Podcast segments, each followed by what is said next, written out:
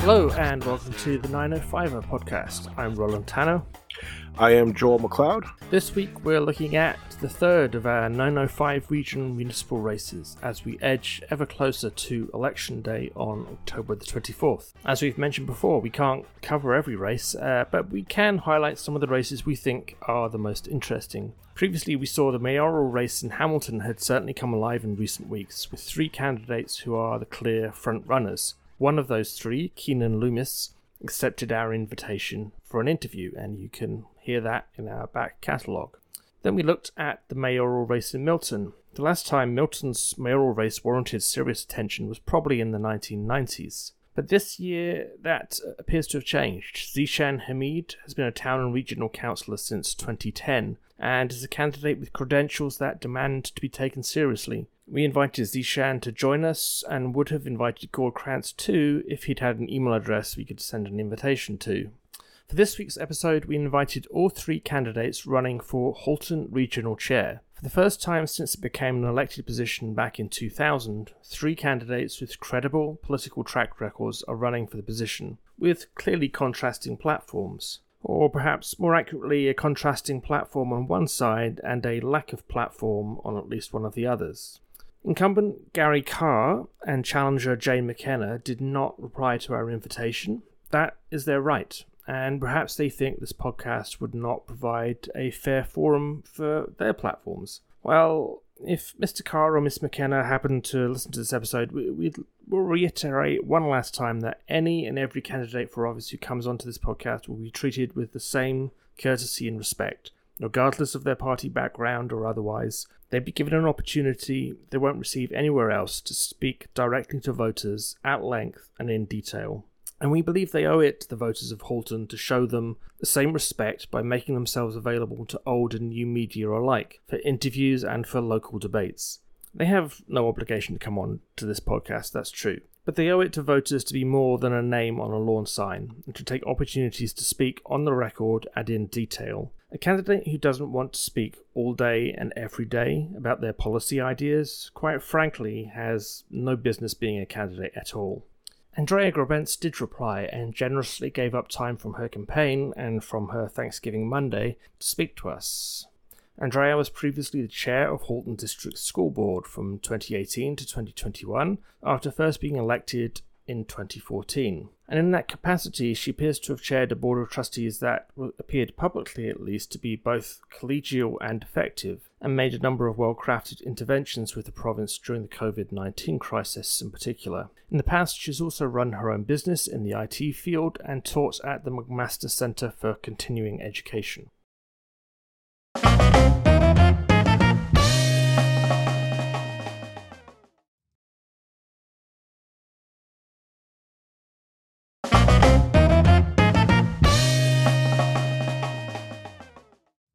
Welcome, uh, Andrea Grebenc, to the 905 podcast. Uh, somewhat of a regular. This is your third time, I think, on the podcast. Um, this time as a candidate, previously as as uh, chair of the Halton District School Board um, trustees. Um, and uh, well, I mean, you're you're you're an old hand at this podcast, that's for sure. But um, uh, uh, in terms of running an election, I guess we should point out to guests that we we've invited um, all three of the uh, candidates who are running for regional chair in Halton onto the podcast. Um, Andrea uh, was uh, good enough to to uh, reply and arrange a time with us, and uh, indeed on, on Thanksgiving Monday, Monday no less. So uh, a candidate who's willing to make themselves available on a holiday. Um, uh, so Andrea, why don't you just kick off with, with telling us a bit about you know why you decided to uh, to make this jump into you know from from one level of government to another, and uh, what do you believe you would you would bring to the role as uh, as Halton Regional Chair. Okay, so just a bit about uh, my background. Uh, I've been, as you said, with Halton District School Board. I've been a trustee for eight years. Four of those years I spent as chair.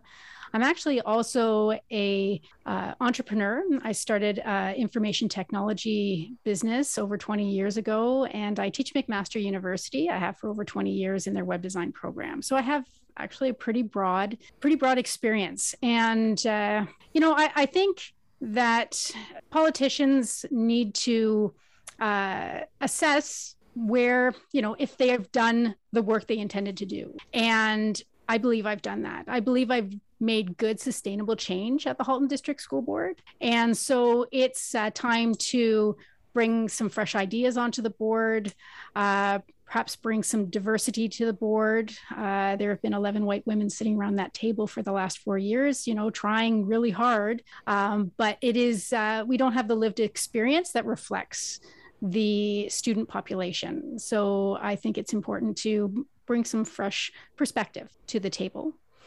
So I was looking around at uh, other ways I could serve people, and uh, I came across the Halton chair position, the regional chair position, and I was looking at the responsibilities, and I thought, wow, you know, the budget is actually the same size as ours, $850 million.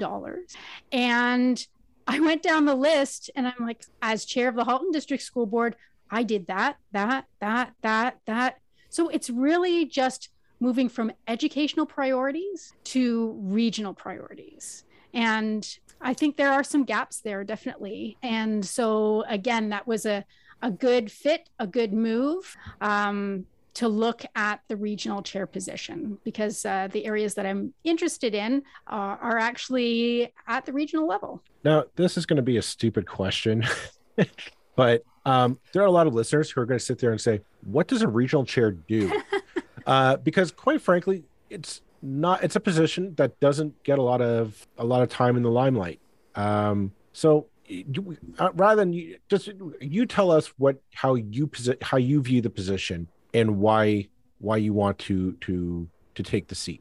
Well, certainly the basic responsibilities uh, include um, working with uh, improving the budget, uh, as well as um, minding you know setting the agenda for the meetings uh, setting the strategic plan for the region in this case uh, representing the region uh, within the region and outside of the region, uh, promoting economic development in the region or for the region, um, like those those sorts of of things.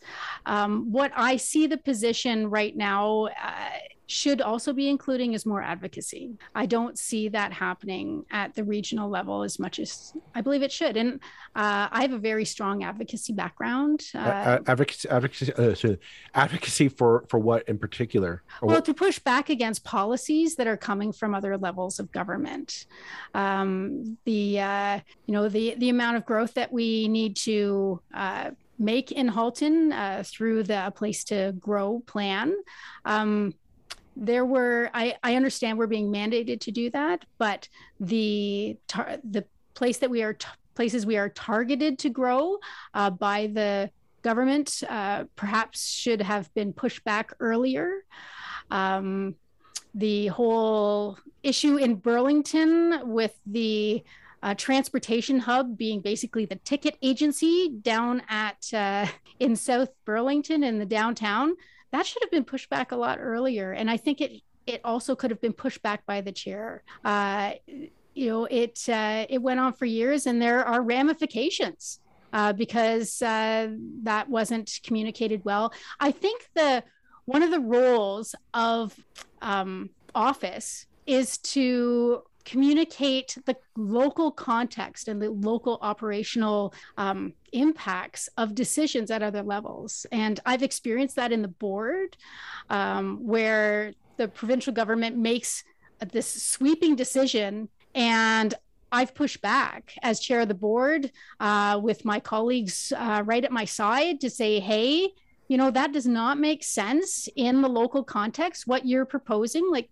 they proposed uh, when they were having problems with the Ontario Autism Program. Uh, they had 4,000 kids on the wait list, and we're getting a lot of, of uh, upset people. They decided to throw those those kids into the education system with 60 days notice with no plan nothing and uh, many of those children were in very intense therapies that uh, had them outside of the education system for most of their time, if not all of their time. So we had a thousand kids that were just going to be thrown into our system without any proper supports or plan. So as politicians, we stood up and said, no, the first thing you do is you write your letter and then you make it more public. You, I, if you Google my name, you'll see uh, that I had interview after interview after interview, um, mm-hmm. trying to get that information pushed back to the government to say, you know, that doesn't make sense locally. You're that's not good for the students that have autism, and it's it's going to cause chaos in our schools. And and they stopped. They said, "Okay, uh, we hear you," and uh, and I think that's the job of the politician. So I'd like to do that at the regional level for issues that come up. One, just want to follow follow up on just one, one last point on that. Like one, of, one of the things that we we keep coming back to on this podcast is the issue of development and housing. That it's not just a Halton region; it's the entire 905. You know, we we're the the province talking about wanting to develop you know 1.5 to 2 million new homes um, mm-hmm. for people to live in. We're we are definitely the, re, the Halton region is definitely a target for that for that development. But that's all well and good. But the the the devil's always in the details. And you have four re- region, uh, four municipalities of various sizes: Milton, Halton Hills, Burlington, and Oakville. We're not quite sure how those councils are going to be uh, post uh, post the election, but this is a very contentious argument. It's a, it's a lightning rod for personalities all over the place and and, and whatnot. I'm wondering how how are you going to approach kind of building that consensus because it, it's it sounds to me you you leave yourself open to a, to being undermined by potential city councilors, town councilors, mayors, even depending on who gets elected, um, to kind of to be able to push back if you're if you're if you're possibly a lone voice at the table. How, how are you planning to build that consensus? Uh, I'm uh, I'm known to be a good collaborator. Um, the uh, I I've been listening already um, while I've been going around and talking to the different. Um, I've been talking to current sitting uh, counselors. I've been talking to current sitting mayors. I've been talking to prospective mayors and counselors, uh, and so I'm feeling the um, uh, where people are are the North is feeling really disenfranchised right now, I have to say. And um, they're pretty open about it. Um, I think that we need to come up with a, a better way to have conversations about growth. Um, basically, uh, they feel that the two uh, larger municipalities at this time are kind of railroading their their plan over um, the uh, the northern because they're smaller on council. And i think we need to find a way to you know sit down and really understand each other understand where you know where those uh, feelings are coming from. Um, because it, you know it is all based on relationships.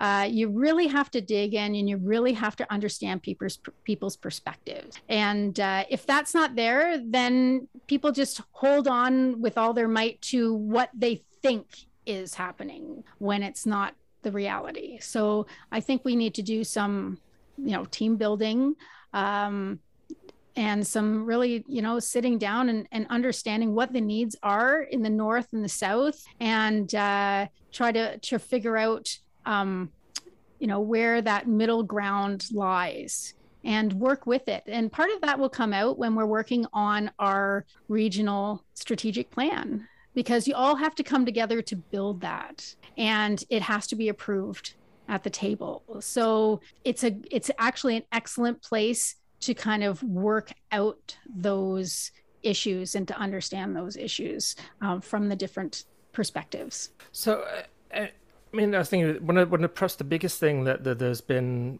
uh, on the kind of regional agenda since since we've been doing this podcast has been the vote a few months back, um, where, where the, the region and uh, well, I mean, the region regional councillors voted fairly overwhelmingly. I'm not quite sure what the division, the divide on the votes was eventually against um, the idea of boundary expansion, um, and there was a vote against it both in Milton, with their specifically because they have most of the green space in in the region is kind of in their patch. Mm-hmm. Um, uh, and and we know that this is this is something that the province is not necessarily going to be keen on. In fact, you know, they they haven't said much about Halton as far as I'm aware so far, but they've been very outspoken when it comes to Hamilton. That Hamilton's similar vote against boundary expansion to sort of increase the land available to developers was was met with uh, uh, well, we're waiting to see what happens, but um, it seems to me like there's a very good chance that the province will simply overrule that and say, okay, you can vote how you like, but we're going to decide what actually happens. Now, what would you do in that kind of circumstance? I mean, it seems to me that there are there's more and more of a case that the municipalities and the regional municipalities need to kind of work better together mm-hmm. um, uh, to kind of use their, their collective power to to put pressure on the province because if they if they if they continue in the you know the, the traditional thing of they everybody tries to get on with the province because the province has the money to dish out. Um, but if they carry on that way, then the province is always going to win when it comes down to these kind of contentious issues. So, do you think there's anything you can do in that regard to kind of uh, beef up the role of the region, so to speak, in, in kind of um, f- fighting, fighting, uh, fighting the municipal corner, if you like, against the provincial uh, preferences? Mm-hmm. I so I come at things uh, with a very, I'm a programmer by trade. So I come at things in a very logical way, very reasoned way. Uh, I'm not a intimidating person. I we've never met in person or anything, but I'm a whole not even quite five foot two. Um, so I uh, I use other means to get my point across, and I've been very successful to do that. Um, in doing that, so um, as an example, the uh, when I used to sit around a conference call with 72 board chairs and the Minister of Education, used to call me by my first name, and it wasn't because we were buddies. Uh, it's because I'm a darn squeaky wheel, and uh, I was very successful at getting him to understand and make change based on the the things I was asking and saying and explaining, and uh, I just hope to do that at the at the regional level too, um, for you know the issues that you mentioned. No, and and I guess the the million dollar question or is is can a challenger to an incumbent at the regional level actually get any traction? I mean, we we have you know in Gary Carr. I'm not sure that Gary Carr has ever really run a campaign since he was first elected regional chair. Um, he hasn't had strong opponents. This is, and, and I'm not including you that you in that statement.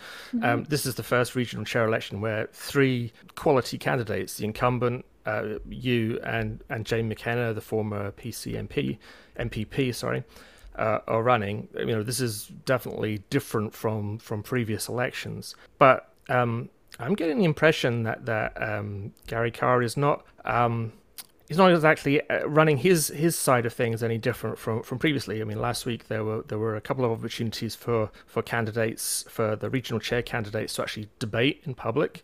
Mm-hmm. He didn't attend either, nor did Jane McKenna.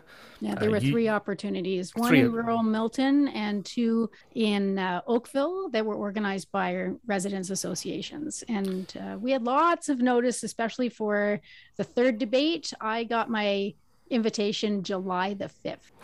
I mean, is it just simply a matter of he's like, I don't care, I'm going to win anyway? I mean, because that's how it's worked in the past, or, or, or what do you, you know? I, I have no idea. He sent regrets to all three, and Jane McKenna, Jane McKenna didn't respond to two of them, two invitations at all, and then declined the third. And I mean, you know, obviously, I'm, you know, we, we can, like I said at the start, we can only talk to the candidates who will talk to us, and uh, I don't see why I shouldn't ask you a question which is uh, kind of teeing it up for you. But what do you think that says about their campaigns? well, if they're not going to show up to ask you for their vote, are they going to show up when you need them? Because I'm going to show up. I'm going to show up I'm going to show up again and again and again. I'm going to stand up for people. Uh, I love interfacing with people and uh, i'm not i'm not afraid of people. I'm not afraid of questions. Uh, i think that um, it's really unfortunate and disrespectful to the voter and to those residents associations. I mean uh, the one on Thursday night was uh, several residents associations in East Oakville that got together to do that, and uh, the one um, oh sorry that was the uh, that was the one on tuesday. Uh, the one on thursday was the Bronte village residents association and it is a again a long standing they do this the oakville ones go way back and i understand that uh, um, gary carr did not show up to the last um, version in uh, 2018 either and uh, yeah left the single candidate um, there. Well, so it, I I don't know this, and I, I don't know if it goes back even further th- than that. Um, but uh, it's to me, it's disrespectful. It's people need the information. People are starving for information to make an Mhm. informed choice, and when you don't show up, it's like you're denying them that information. And Wait. uh, you know, people are. Jane McKenna says, "Hey, I want accountability," but she doesn't show up. How do you be Well, accountable? let's let's let's play double let's play devil's advocate here. Um, you know, Roll, Roll and I have have criticized debates in the past because they are are they're they're, clum, they're clumsy mechanisms. Usually, they're it's an overcrowded table, and you know you you can only speak about complex issues in you know a thirty second soundbite. So what you know uh, you know do, do are, are debates necessary? Do you think, or or is this just a, a passe uh, a thing of the uh, of the past that that you know served its served its function, but in the in this modern age of social media and and, and podcasting, shameless plug, uh, you know, oh, debates aren't necessary. That why why why should they show up? Well, I, I think debates allow people to uh, talk about their platform, what they're going to do. And I know I've been very upfront on my website as well about my platform, but my two competitors do not have any information about a platform on either of the websites. So there is no, and I've seen their written material, it also does not have any kind of platform. So, how are people to make an informed choice uh, if that's not there? And the uh, the debates themselves, it's not just about the debate; it's the before the debate, the after debate. People get access to you to be able to ask questions face to face. That's also really important. Um, and uh, I, yeah, I'm I'm all for debates. Um, I was happy that those associations moved forward with allowing me to to talk even when um, my competitors my opponents weren't there. Uh, at the milton one i got to answer every question uh, asked of the candidates. Uh, it was the councillors the mayors two mayoral mayoral candidates and myself. And um, and then at the one on tuesday i got to give a five minute um, talk and then answer questions directly from the audience. And then the one on Thursday, they were questions collected uh, prior to the uh, debate. Um, so I got a two minute intro, three questions, two minute closing, but I got to talk to a lot of people there and they got to talk to me. So, um, yeah, I, it's, it's when you're trying to cover a thousand square kilometers like you are in what the race that I'm running, those opportunities are golden for people mm-hmm. because I'm not going to get to everybody's house. I just 193,000 households. I can't do it. So this is an opportunity to have groups together to ask questions. So I how- think they're more important in larger races like like mine than even in smaller races Is perhaps. So I, that's that's a striking number. You said 193,000 households, Households. doors that doors that are eligible. Uh, I don't know if they're all eligible, but it's still a huge number. Well, yeah. it- Well, presumably there's at least one person in each household that is eligible to uh to vote. Um, that's a that's a huge that is, that is a huge constituency Mhm, to be account- accountable to, and I, you know it, that that is down to me. I I, I kind of I you mentioned uh, uh, bring your policy. And I do want to bring back to one of the one of your policy platforms that really caught Roland and myself's eye, Mhm. um, and I want to just explain to to uh, our listeners. You you've proposed a regional transit system. What exactly is? Because I'll be honest, I was excited because for the first time in my lifetime, uh, a regional chair is actually proposing to do something instead of just being a regional chair. So tell us tell us about that plan. How would it work? What would it, what what would it do? Go. Okay, well, right now we have, uh, just to remind the listeners, we have three municipal transit systems right now. We have Burlington, Milton, and Oakville, and Halton Hills doesn't have one. And uh, so if I'm living in Burlington and I work in Milton to take public transit, I actually have to grab a GO bus and go to Winston Churchill, grab another GO bus, and go to Milton. So that's insane. no one's going to do that. And so they don't do that.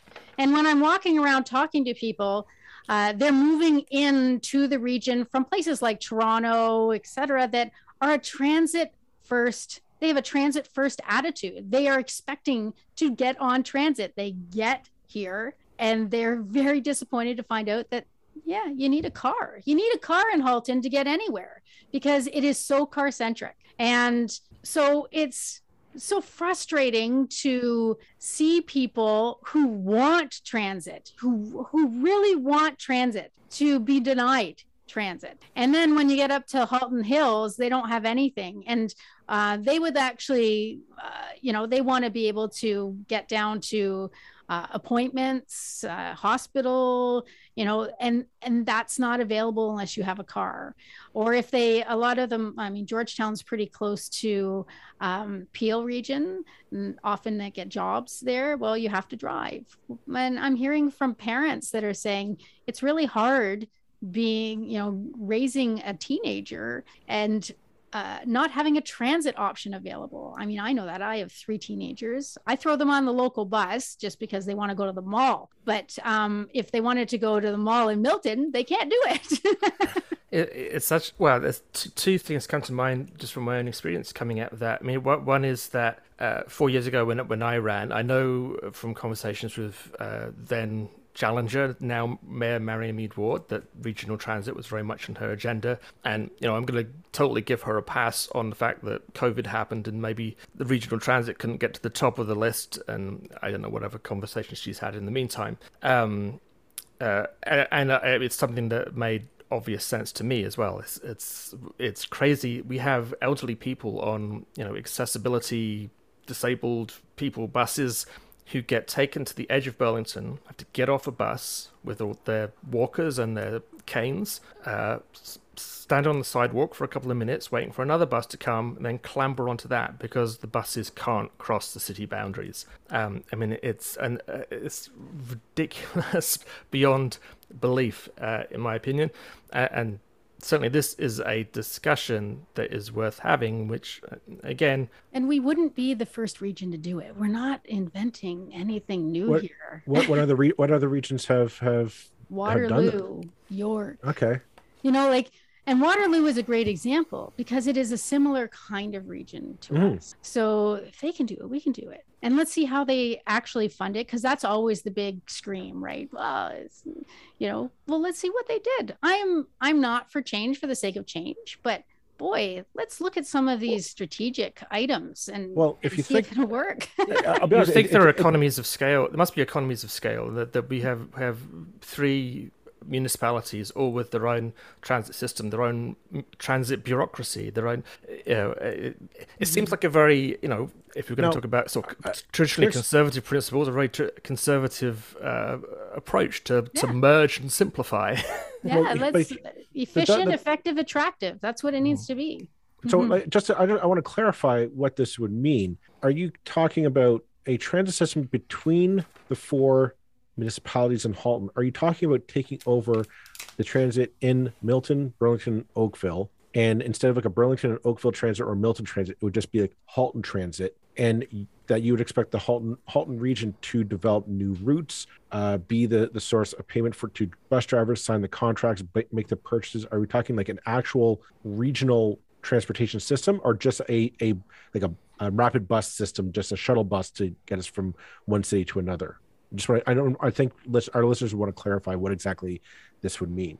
I, I think it needs a revamp. Um, you know, really, uh, really take it to the regional level, have it fully coordinated by the the region, not just a, bu- a bus from Milton to Burlington, a bus from Milton to the Halton Hills. Like, mm-hmm.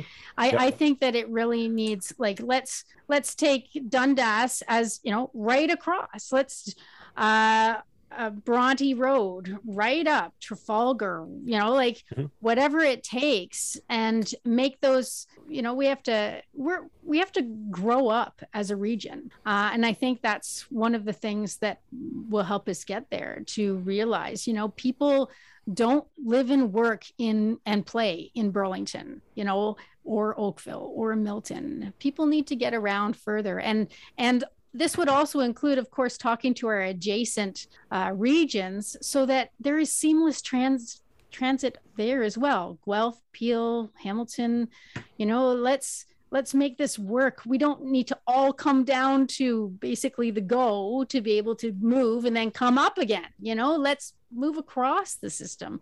I would love to see the province do this on a very large scale but i don't see that happening so let's do Well, it in the regional level Okay. On that note, Mhm. um, because this is something I know a little bit about. Um, you're you're gonna bu- you're gonna bump heads with the province. Um, I, I know for a fact like the the laws they're they're they're heavily entrenched because we're talking about getting onto to bus routes between Mhm. municipalities. And I know that there's that's a very regulated industry. You're going to be go, you're going to go up against in some cases some coach services. Mhm. Um, Yeah. But they, I mean, as I said, they've done it in Waterloo. They've done it in other places. How did they do it? Let's figure it out. So let's let's um have it. Yeah, let's move, move to another subject that that there's obviously. I mean, at every level of government right now is, is a constant refrain, um, uh, but which actually, um, to an ex- considerable extent, falls to the regional government to to handle, and that is well, affordable housing and subsidized housing. Subsidized housing is a regional responsibility, not a municipal one, not a, Yep. not a lower level municipality one. Um, And I got some things to say about our subsidized housing. okay, so Really. Go Uh, ahead. go. What what are your thoughts? Okay. well, no, I, I mean, part of it is as I've been walking around, I've met people living in our subsidized housing, and uh, and they were single moms, and they came to me and said, "Oh, you're a candidate. Maybe you can help us." Well, that sends signals to me right then and there. There is a communication issue happening at Region, but they were dealing with bed bugs, they were dealing with mold, they were dealing with rats. This is our money. We're subsidizing these women to stay with their kids in this housing. It's supposed to only be temporary to help people through, you know, crisis situations. Uh, not supposed to be, you know, forever. So we need we need to make sure that the conditions are actually not a hindrance to them being able to uh, get back to independent living. And right now, what I heard uh, from these women, they're they're afraid that their children are going to be taken away from them, and they're dealing with a landlord that uh, we're paying. But the landlord is uh, threatening to evict them if they complain. Well, we need some basic standards there. And we also need uh, the people that are using our social housing to have a good communication channel uh, so that there's not this. Uh, you know, threatening overhang, uh, they should be able to live without that worry. we should, nobody should have to worry about, you know, rats and mold and and bed bugs. should, Um, we, should we be looking instead of it?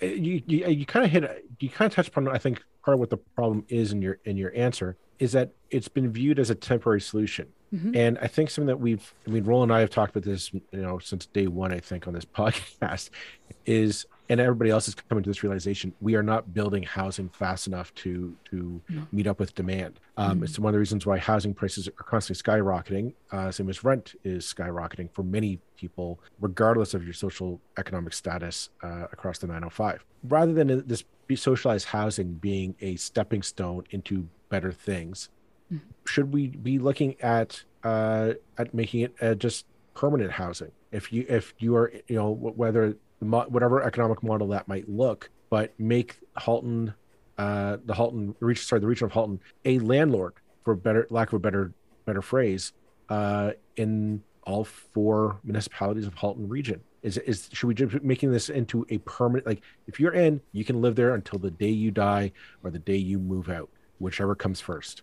Well, I, I think we need to take a good look at places where uh, there's been some success doing that. And as I said, I'm not, let's not reinvent the wheel. It's happening well somewhere. Let's find that and bring it here.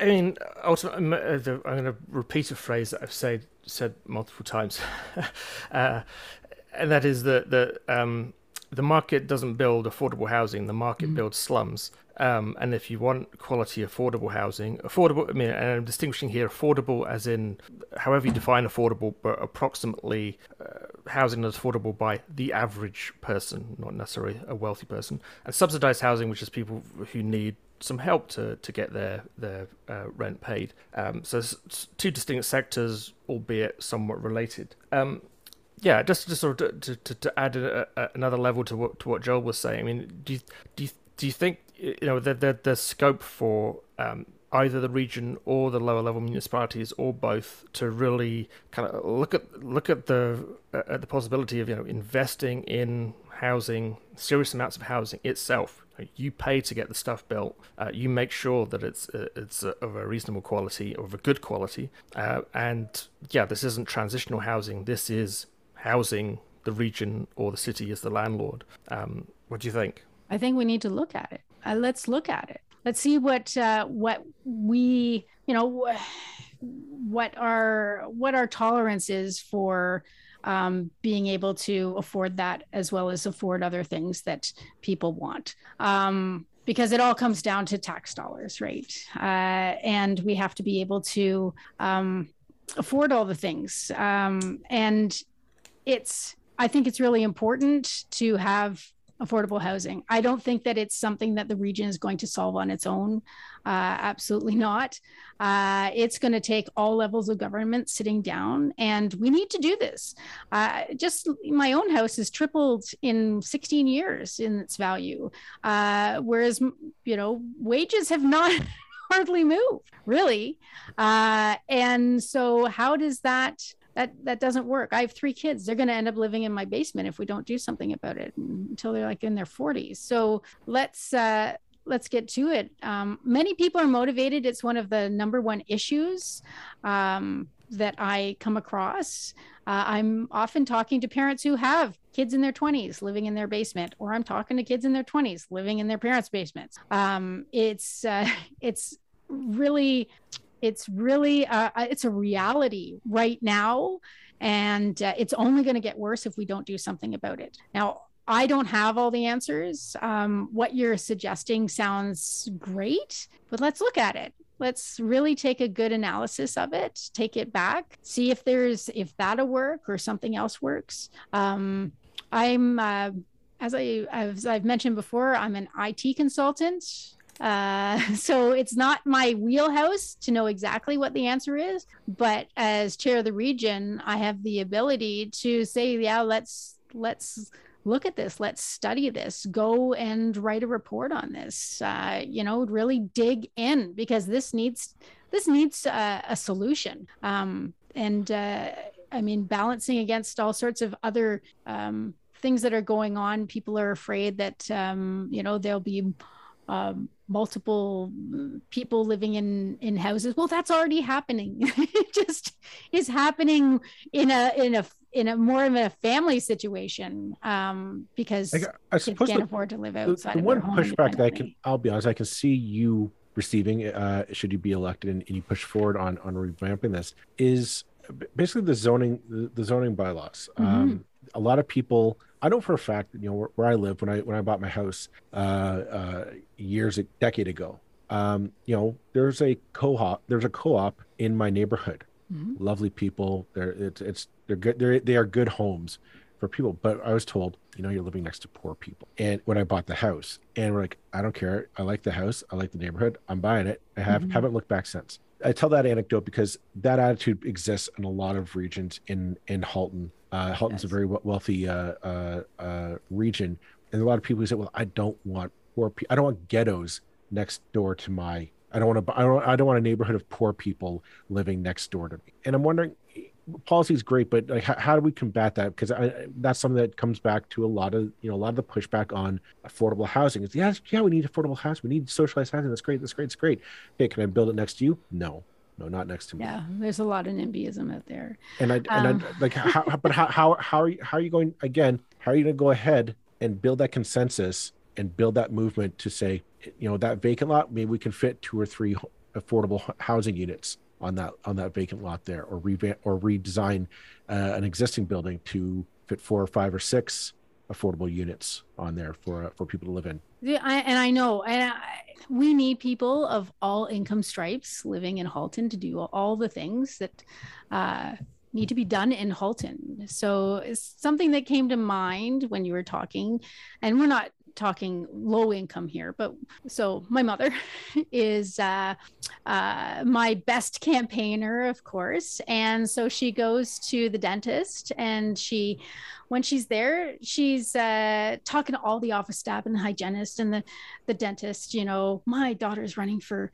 for uh, regional chair. Do you live in Halton? Do you live in Halton? Do you live in Halton? Do you live in Halton?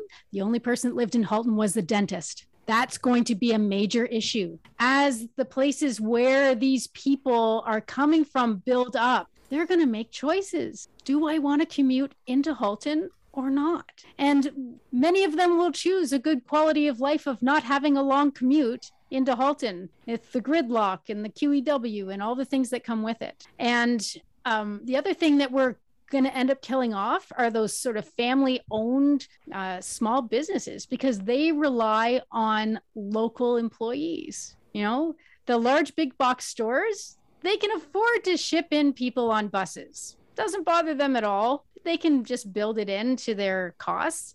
But entrepreneurs can't do that. They rely on people around them to work in their shops. So if you starve them of employees because they can't afford to live at that wage, then we don't end up with local shops. So it like it's a domino effect that goes on and on. So we really we really should be more motivated to get this this done and to have a better attitude about um, more mixed kinds of of living arrangements um, as a trustee and as uh, as a parent, even with um, more mixed uh, living, um, like of different income levels, that's better for kids because they had a better understanding of life. If everybody's all at that you know middle or high income level then there there's really a, a missing perspective there as they move forward um, we really need we need everybody to understand everybody to have a good good empathy for everybody um, well, so, uh, uh, yeah. again with with the, with the, with the whole transit system uh, debate i think you know if, if, we well you know if we're taking the environmental you know if we're talking about climate emergency and i think most of the municipalities i'm not sure if the region does but most municipalities have uh, climate emergency on mm-hmm. yeah it's, it's on the books it's, it's part of their their order of business so to speak um, then we've really got to be talking about how to get yeah every we can't have people driving from less uh, less wealthy um, regions to work in our region. It's going to mm-hmm. stop happening. Uh, to, to, to, wrap up here, we're, we're, getting to the end of our time, and I, I, I want to do. I mean, the Gary Carr and Jane McKenna um, didn't want to appear on on this podcast, but I think it's only fair that we, we I'm going to do my best to kind of put their arguments and then allow you to to answer those. So. Um, uh, I'm going to start off with Gary Carr. So I mean, I, have we've been watching. I've certainly been watching Gary Carr long enough to kind of uh, know his his traditional um, the points that he will go for, and and I think he would point out that you know Halton is one of the wealthiest um, regions in in the country. Uh, ninety-eight percent of residents rate quality of life very high. Um, one of the safest places in in the country. Thirteen years as the safest municipality, and the credit rating. I, I know. Um, Gary Carr would always mention that you know uh, financially the the region is on sound footing. It's is rated AAA by by by the people who rate these kind of things. I think Moody's and Standard and Poor, or you know these guys.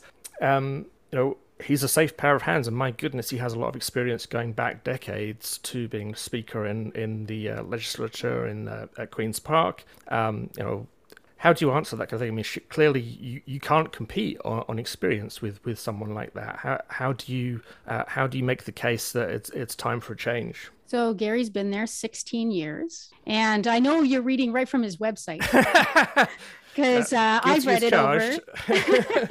and it's the only information he has out there. He hasn't got a platform about what his vision is moving forward at all. His uh, tagline is Keep Halton the Best which for me feels very stagnant. It's like a, you know, we're the best. Well, are we the best? Are we the best? What are we the best at? And how do you propose to keep that happening? You're just saying keep Halton the best. So we can't just stop and let the whole world go past. So that's what it feels like with uh, Gary's statement um, and Gary's website.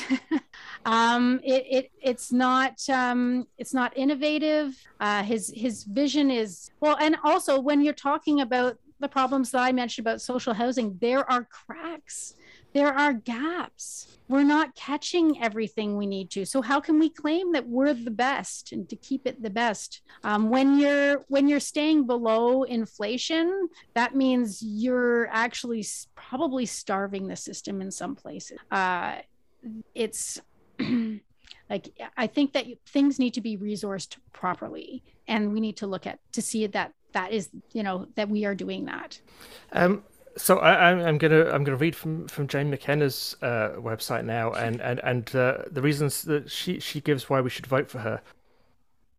There's a silence because there is nothing on her website saying why we should vote for her. It says that she was an experienced leader and she was MPP for Burlington, and that's all quite correct. And she gives some more detail. I mean, I'm trying to be completely fair here, and, and uh, you know, I started off slightly sarcastic, and I do want to give her a fair um, reading, so to speak. But I have to say, there is nothing other than her experience as an MPP uh, on the website that, that says why she should be candidate. If, if if the McKenna campaign wants to contact me and say there's all these things that I'm missing out, I would love to hear from them and I would love to hear what it is, but I can only go on what I what I've got here and that's what I'm reading. Um, but I, I, suspect that Jane McKenna would say, um, if she was on uh, here now, that you know, yeah, she has does have all that experience at Queens Park, and the other thing is that she has that you wouldn't have is um, you know, a working relationship perhaps with the with the provincial government because she's she was a member of the provincial government.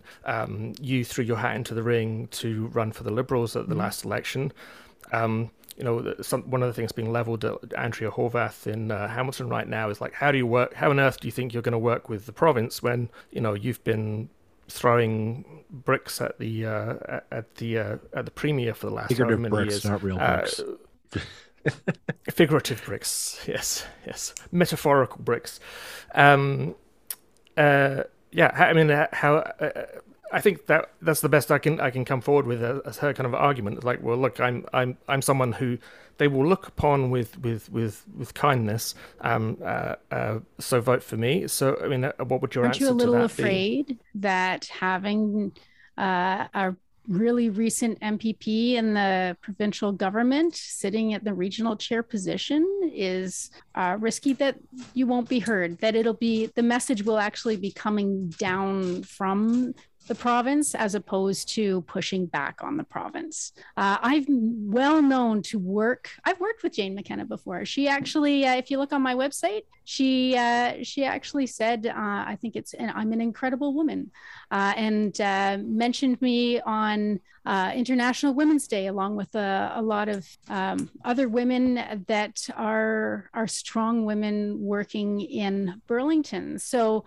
I've worked with her before.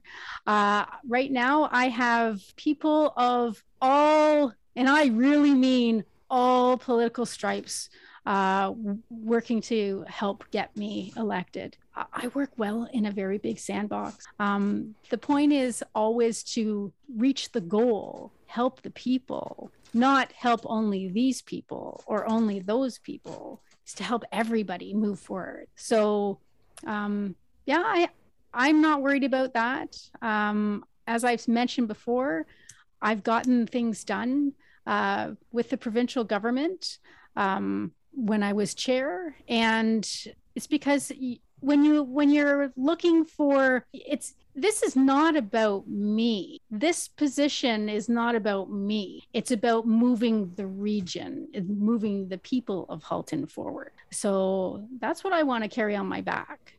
I don't. I'm not looking for anything for myself. You know what? I think we'll leave it at that for now because we're. Uh, I see we're coming up on our on our time limit. So thank you very much, Andrea, for uh, for taking the time from your campaign, uh, and especially on Thanksgiving uh, Day to, to, talk with us. We very much appreciate it, and uh, all the best and good luck to you on your on your campaign. I really appreciate you asking me out.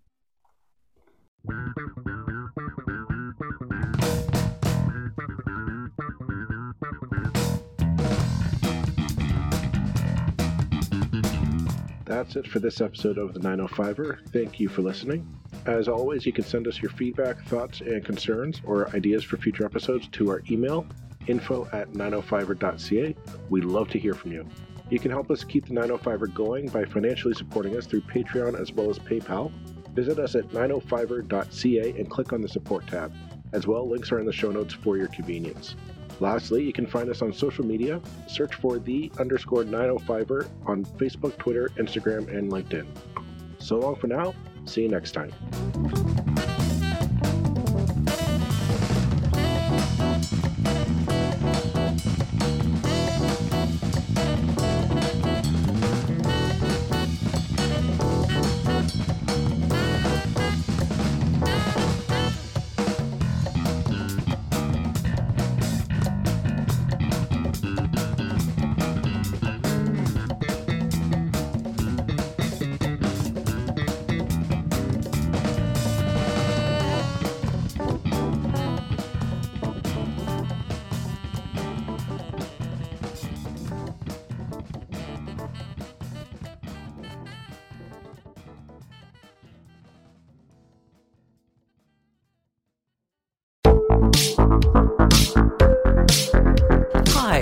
Connie Thiessen, the host of Broadcast Dialogue, the podcast. We focus on Canada and the challenges facing Canadian radio and TV, as well as highlighting those moving the industry forward from podcasting and streaming to new broadcast tech.